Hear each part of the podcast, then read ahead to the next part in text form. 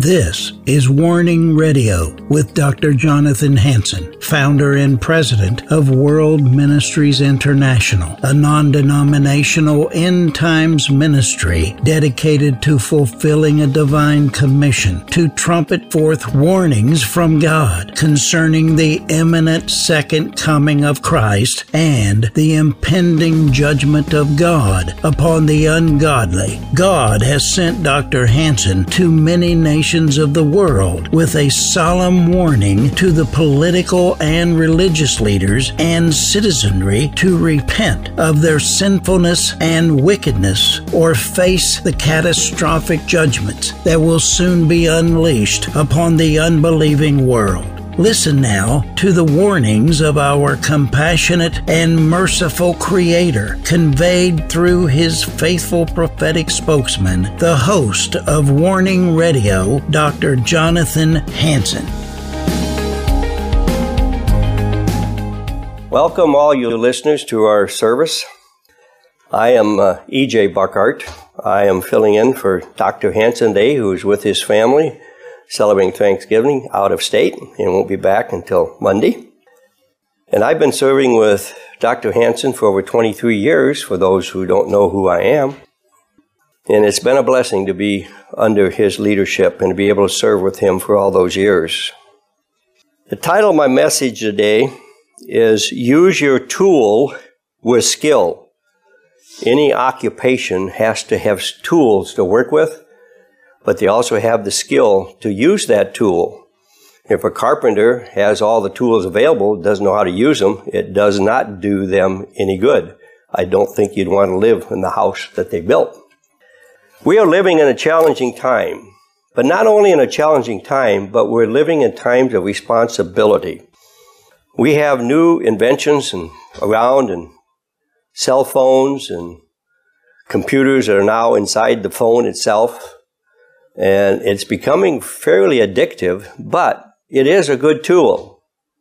But it has to be used responsibly. And if you don't use it responsibly, it doesn't do any good. When I say we're living in challenging times, Satan is running wild in our society and our culture. Not that he hasn't been that way in the past, but we see it because we're living in this time, and we see how he is running wild. Unfortunately, a culture is following most of the ideas of Satan instead of the God our Father. But there's good news. We have the tools necessary to defeat Satan in our lives, in the lives of our loved ones, and in our culture. I grew up in a culture that actually respected God. That means that I am not twenty-five years old. I'm not thirty years old, not even fifty years old. But I can do it. My dad said when he turned ninety, he said, I am proud to be ninety years old. And I can say, I'm proud to be eighty. I haven't caught him yet, but I'm proud to be eighty years old. But we grew up in a time where you went to school, you opened in prayer. You had Bible reading. You had respect for your teachers. You had respect for your parents and your elders. Most of us did, especially those that are born and raised in a Christian culture. But once that changed in the nineteen sixties, we have been going downhill. And the sad part about it is our church has kind of fallen to the wayside of the culture. Getting back to the tools. In many professions, they have a variety of tools to use. If you use the carpenters, they have nails, they have saws, they have hammers. And they got so many new type of equipment, it's unbelievable to do and accomplish the task that they have at hand. In Christianity, we have a tool, one major tool to accomplish our task. But just because we have that tool, the Bible, just because we have it, unless we have the skill to use it, we're not going to be of any value to the Lord. That tool we need today is, is to pick up and grab our Bible, the Word of God, but we need to develop the skill to use it. Without the skill to use it, the tool or tools in any profession are useless. Since the Bible is our necessary tool, we need not only to read it and to study it, but we need to put it into action. To stand on the Word of God and not on the Word of man. We must rely on the benefits of the Lord and not the benefits of the state. In our culture today, many people, including some of us, sometimes rely more on the benefits of the state than on the benefits of God. That's something you got to stop and think about. What benefits do you want? Do you want God's benefits or do you want man's benefits? And if you turn to Psalm sixty-eight, verse nineteen, those who have your Bible, that have your tool with you, and those that have your laptops, you've got it on your Bible reading there. Blessed is the Lord who daily loadeth us with his benefits, even the God of our salvation. And you slip over to Psalms one oh three, verse two. Who forgiveth all thine iniquities and healeth all of diseases. And oh, that's verse three. But verse two is, bless the Lord, O my soul, and forget not all of his benefits. Psalms one sixteen, verse number twelve. Verse one sixteen, verse twelve.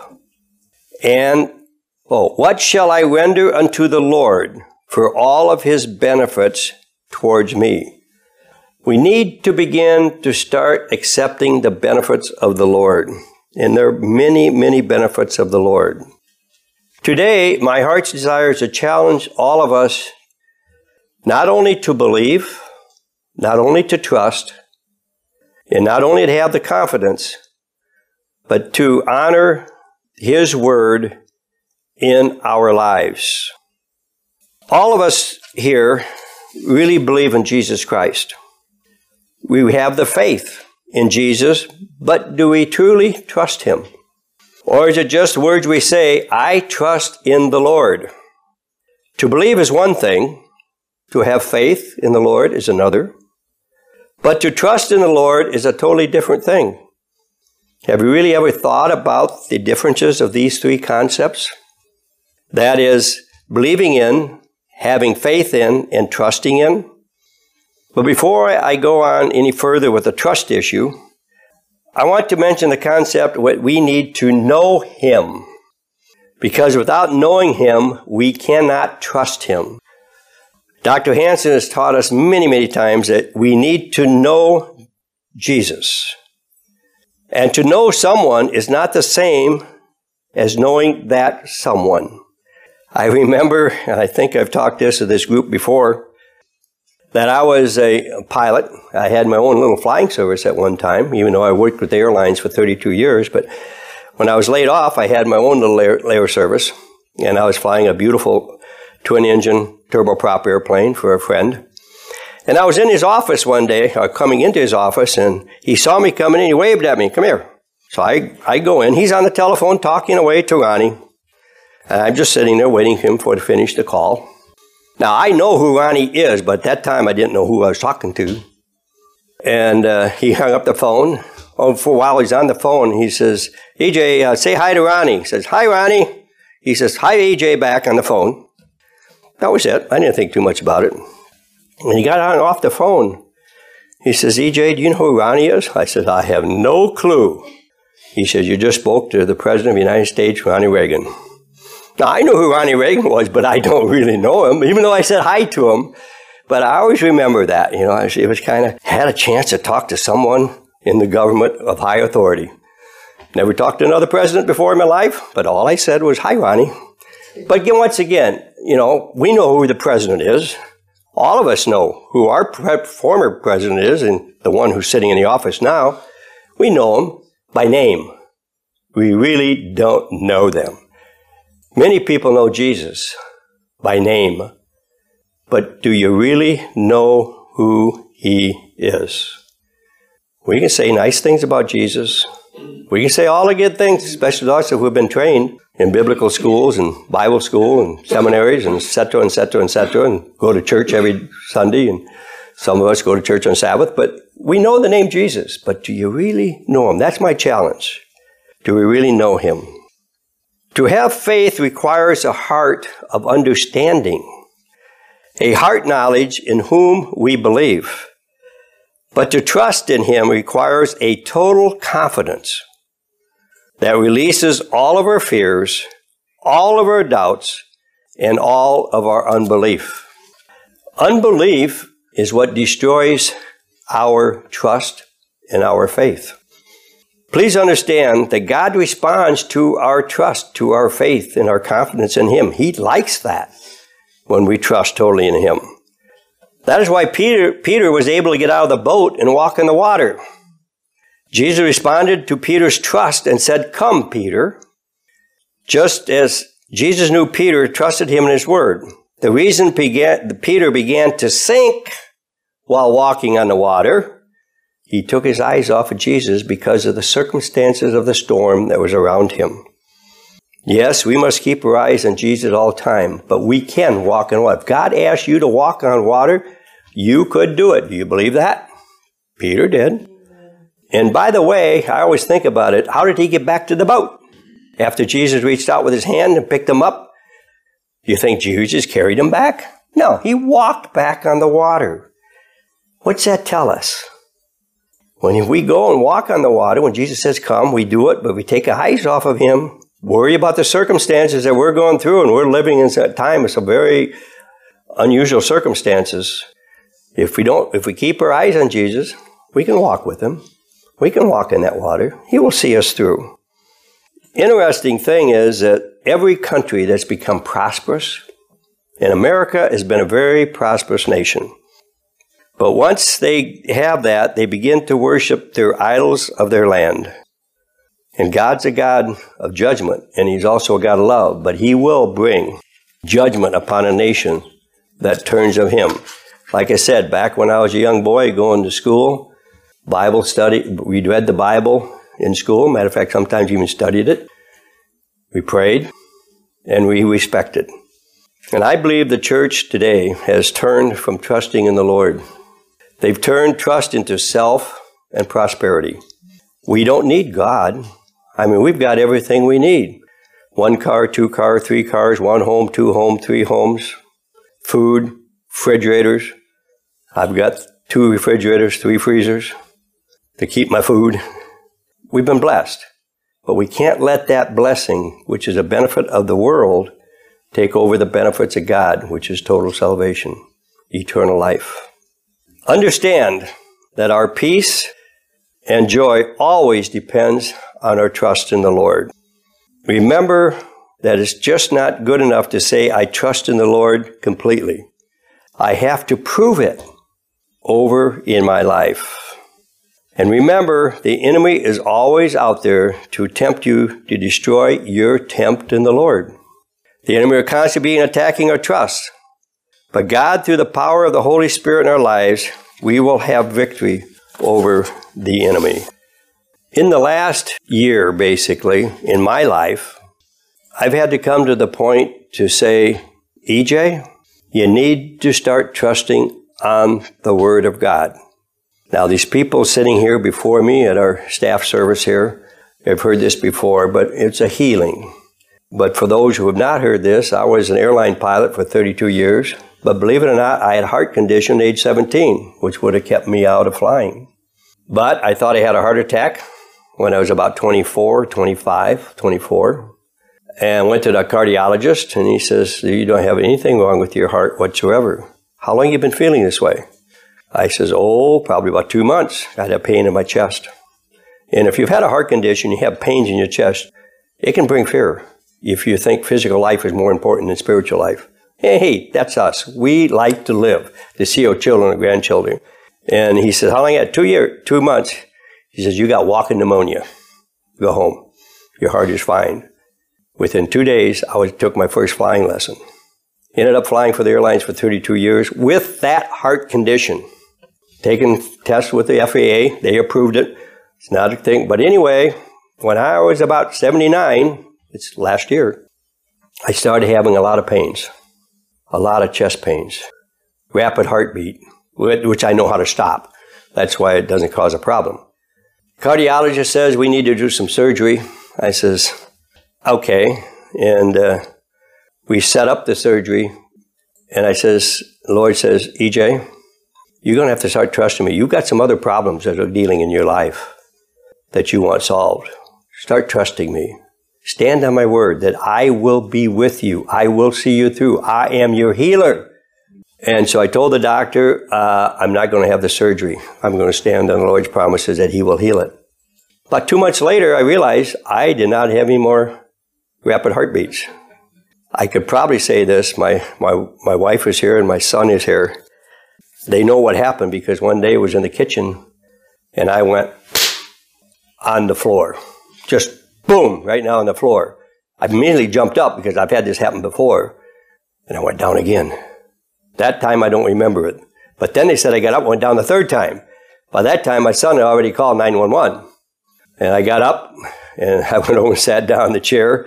nine one one came. They took me to the doctor. Had to spend a weekend in the hospital. That's when these cardiologists said, we need to go in to do the surgery. So I scared the living daylights out of my wife and my son. I mean, that's as if when they looked at me, they figured I was dead. So the Lord's worked a lot of miracles in me. I've been laid off. When I was with the airlines, I was laid off five times. Three times I got laid notice before Christmas. December twenty-third, you will be laid off January sixth. Now, that's the loss of your job. I didn't know what I was going to do. And if you're off for two years, you totally lose your job. But praise the Lord, the Lord saw me through that. And the reason I mention this is that we need to look back onto your life. I don't care if you're only fifteen years old. Look back in your life and just say, can you remember when the Lord saw you through it? Whether you were a Christian at the time or not doesn't make any difference. I could have been dead myself at least twice. I was born and raised on a farm. That's a dangerous occupation in some ways. And I won't go into details on it, but the Lord saved me. I, I did not die.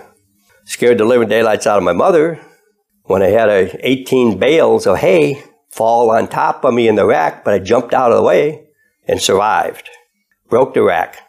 I was driving a tractor with my niece on the manure spreader in the back in a little seat that used to be driven by horses. You sat back there in the range, and all of a sudden I hit a bump, and the seat went up, and she went off underneath the spreader. Scared the living daylights out of me. But she was up behind running back to catch me back up. Little things like this. I was driving a car. And this tells you folks, don't get so upset when people do strange things to you. I had a lady, she ticked me off so bad, I had to slow down. That slowdown saved my life and probably my life's life and my passenger. Because if I would have been going normally, this car came over the edge, rolled upside down, and smashed in front of us. I had enough time to stop. Somehow the Lord sees that now. But stop to think, how many times has the Lord seen you through something? And this brings me back to the, the Bible. What did Jesus always constantly remind Israel of after they left Egypt? Remember, I brought you out of Egypt, out of slavery. Remember what God has done for you. Deuteronomy six twelve. It says, then beware, lest thou forget the Lord that brought you forth out of the land of Egypt and the house of bondage. Let us not forget our founding fathers who founded this country on biblical principles. A constitution that is based on biblical principles. Let's not forget that. If we forget that, we're going down the wrong road. We're going down the wrong road. I want to look at some of the songs that we sing. And we had some beautiful worship songs today. Uh, last Saturday, we had one song that says, uh, whose report will you believe? The report of the Lord. We shall believe the report of the Lord. A benefit of the Lord. He says, his report says, I am healed. His report says, I am filled. His report says, I am free. And my wife has added this one a moment. And his report says, I have victory. That's not part of the song, but that's what I added to it. We have the victory. Yeah. What a benefit, Lord. In another song we sing. We sing it. We worship it. It's a beautiful song. But do we truly, truly believe in the words? I surrender all. I surrender all. All to him I freely give. I will ever love and trust the Lord. I will forever love and trust the Lord. Another one is, oh, victory in Jesus. Victory in Jesus. I heard the old, old story of a Savior came from glory. He gave me his life on Calvary to save a wretch like me. I heard about his groaning and his precious blood atoning. Then I repented and won the victory. Now this is the one, I. this is a song, I've, I have so much fun with this one. Uh, I noticed I took it out of a big hymnal, old hymn, and I got asterisks at line one, line five, and line six.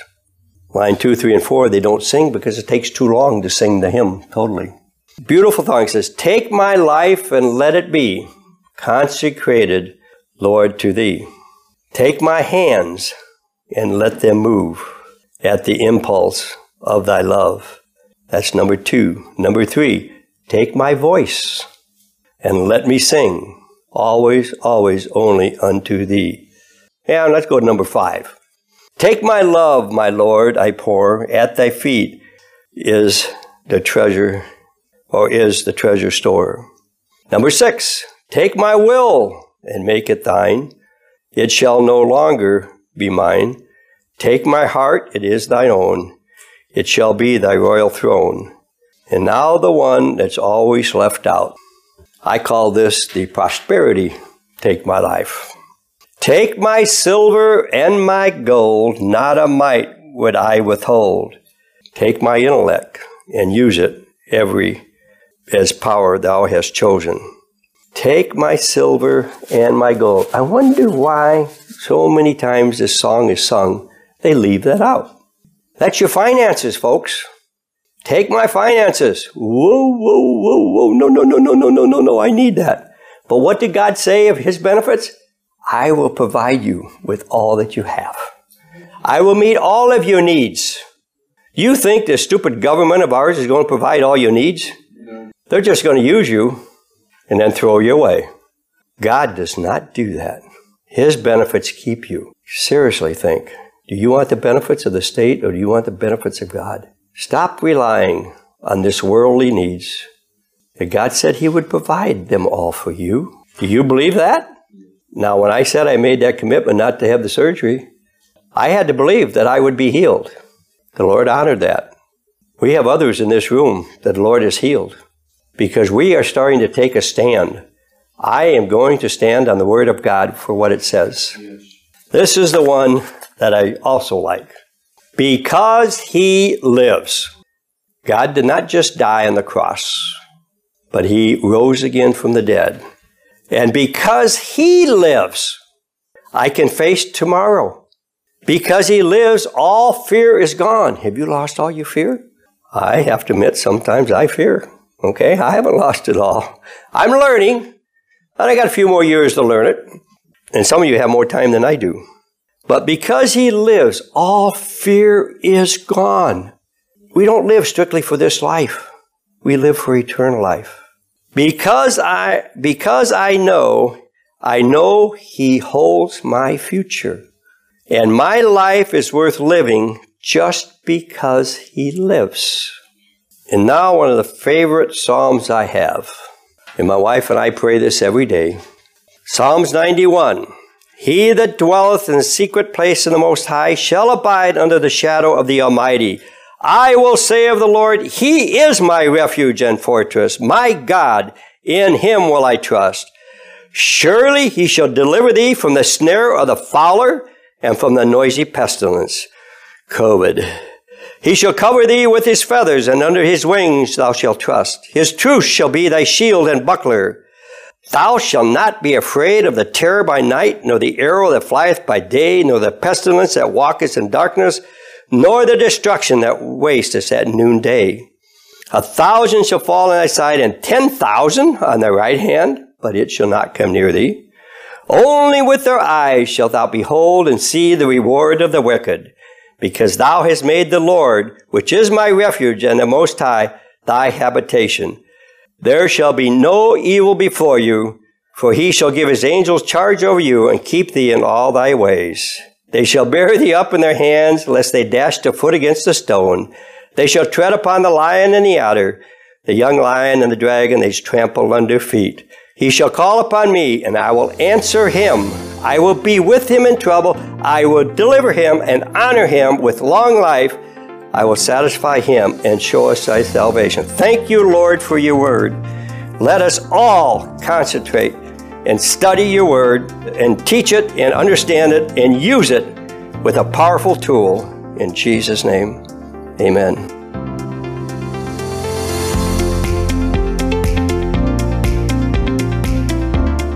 Thanks for listening to this episode of Warning Radio with Doctor Jonathan Hansen, founder and president of World Ministries International.